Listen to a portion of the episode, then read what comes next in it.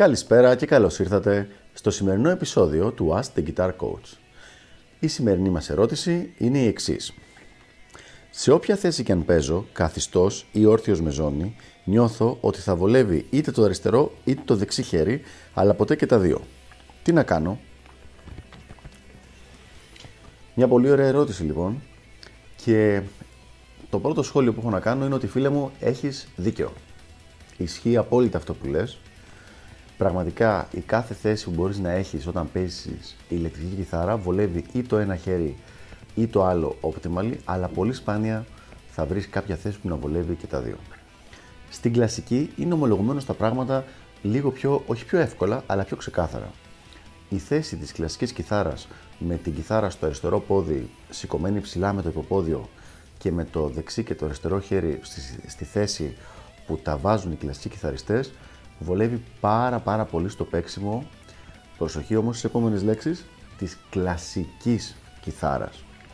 Δηλαδή, αν σε αυτή τη θέση πας να παίξεις ηλεκτρική κιθάρα, ειδικά αν πας να παίξεις rock κιθάρα, δεν θα δουλέψει. Για ποιο λόγο συμβαίνει αυτό το πράγμα? Όταν πάμε να παίξουμε ηλεκτρική κιθάρα, δεν έχουμε μόνο τη θέση παίξηματος με το χέρι εδώ, με το χέρι ίσια που έχουμε στην κλασική. Έχουμε και τη θέση παίξηματος που είναι για bending και χρησιμοποιείται και για πολλά άλλα πράγματα, για βιμπράτο και για διάφορα άλλα, που είναι από πάνω ο αντίχειρας. Για αυτή τη θέση λοιπόν δεν βολεύει καθόλου η θέση της κλασικής κιθάρας και είναι και ο βασικός λόγος που, αν παίζεις η ηλεκτρική κιθάρα, δεν θα έπρεπε να μελετάμε σε αυτή τη θέση, ή τουλάχιστον όχι μόνο. Οπότε λοιπόν, ωραία τα λέμε εδώ πέρα και απορρίψαμε την θέση της κλασικής κιθάρας, αλλά τι κάνουμε είναι η ερώτηση. Και η απάντηση που έχω βρει είναι η εξής. Εξαρτάται από ποιο είναι το πράγμα το οποίο κάνεις την περισσότερη ώρα. Το έχω αναλύσει και σε άλλο βίντεο αυτό, αλλά θα το επαναλάβω γιατί καλό είναι να τα έχουμε μαζεμένα αυτές τις πληροφορίες. Παίζεις πιο πολύ ώρα καθιστός, δηλαδή η δουλειά σου είναι το να κάνεις μαθήματα, όπως είναι στη δική μου περίπτωση, το να κάνω coaching ή το να γυρίζεις βίντεο ή το να παίζεις σε κάποιο στούντιο που παίζεις καθιστός, τότε θα πρέπει την περισσότερη μελέτη σου και τη μεγαλύτερη χρόνο της ενασχόλησης με το όργανο να την κάνεις σε αυτή τη θέση. Αν από την άλλη η βασική σου ενασχόληση με την κιθάρα είναι το να παίζεις live ή το να παίζεις με κάποια μπάντα και να κάνετε τις πρόβες σας ή ακόμα και το να ηχογραφείς παίζοντας live, σε αυτή την περίπτωση πρέπει να γίνεις πάρα πολύ καλός στο να παίζεις με ζώνη και όρθιος. Οπότε λοιπόν έχουμε δύο, διαφορετικά, δύο διαφορετικές οπτικές γωνίες και αυτό που θέλω εγώ να ξεκαθαρίσω είναι ότι βλέπεις τι κάνεις, τι είναι πιο σημαντικό για σένα, τι κάνεις τον περισσότερο χρόνο και σε αυτό ειδικεύεσαι. Υπάρχει λοιπόν μια τρίτη λύση, η οποία όσο περνάνε τα χρόνια γίνεται πιο δημοφιλής με τους ανθρώπους που προσπαθούν να κρατήσουν μια ισορροπία ανάμεσα στο να παίζουν live και στο να παίζουν σε στούντιο ή στο σπίτι τους. Και αυτό είναι το να παίζουν καθιστή μεν, αλλά με ζώνη. Και είναι μια καλή μέση λύση, φτάνει να προσέξεις ένα-δύο πραγματάκια. Νούμερο ένα. Πρέπει να, πάρεις, να έχεις και να μελετάς μια πολύ ε, ελαφριά κιθάρα.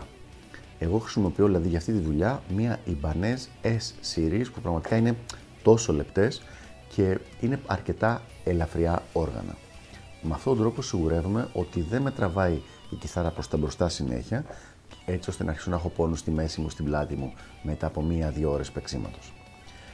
Δεύτερο και ίσως πιο σημαντικό είναι το να σιγουρέψεις ότι η θέση στην οποία έχεις βάλει την κιθάρα με την ζώνη δεν είναι τέτοια η οποία να αλλάζει όταν είσαι όρθιος. Πολλές φορές δηλαδή βάζουμε τη, την κιθάρα σε μία θέση με τη ζώνη και επειδή ακουμπάει η κιθάρα και πάνω στο πόδι, αλλάζει όταν είσαι όρθιος που δεν ακουμπάει στο πόδι. Αν λοιπόν θες να εκμεταλλευτείς τις ώρες μελέτης με ένα όργανο για να μπορεί να χρησιμοποιηθεί και στο να παίζεις όρθιος με μπάντα και καθιστός, θα πρέπει να βρεις μία θέση η οποία να δουλεύει και για τα δύο. Υπάρχει άλλη μέση λύση? Υπάρχει και κατά την άποψή μου είναι η εξής. Αν δεις ότι, όπως η συντριπτική πλειοψηφία του κόσμου, παίζεις εβδομήντα με ογδόντα τοις εκατό του χρόνου σου καθιστός και μετά το υπόλοιπο είκοσι με τριάντα τοις εκατό όρθιος, καλό είναι να παίζεις πιο πολύ καθιστός και ένα είκοσι με τριάντα τοις εκατό του, της μελέτης σου να το κάνεις και όρθιος με τη κιθάρα φορώντας τη ζώνη. Ποια πράγματα θα κάνεις έτσι? Θα αρχίσεις να κάνεις τον αυτοσχεδιασμό σου όρθιος, το οποίο είναι και αυτό το οποίο θα κάνεις με την μπάντα συνήθως. Δεν θα πρόκειται ποτέ να παίζεις ασκήσεις όταν παίζεις με την μπάντα. Και θα δεις ποια σημεία είναι αυτά που σε δυσκολεύουν. Ας πούμε ότι σε δυσκολεύει το alternate picking. Και μετά θα αρχίσεις να μελετάς και κάποιες ασκήσεις alternate picking όρθιος. Δηλαδή, αν κάνεις μισή ώρα την ημέρα alternate picking και μισή ώρα jamming, αυτή τη μία ώρα, τη μισή και μισή, θα τις κάνεις όρθιος με τη ζώνη σου.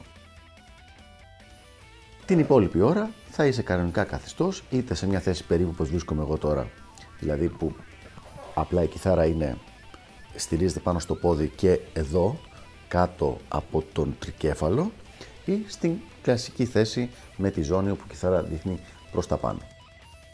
Οπότε λοιπόν δεν υπάρχει εύκολη απάντηση που να σου πω ότι «Α, κάνεις λάθος αυτό, διόρθωσέ το έτσι και, ξε, και ξεμπέρδεψες». Είναι πραγματικά το τι προτιμάς και ποιες είναι οι προτεραιότητές σου.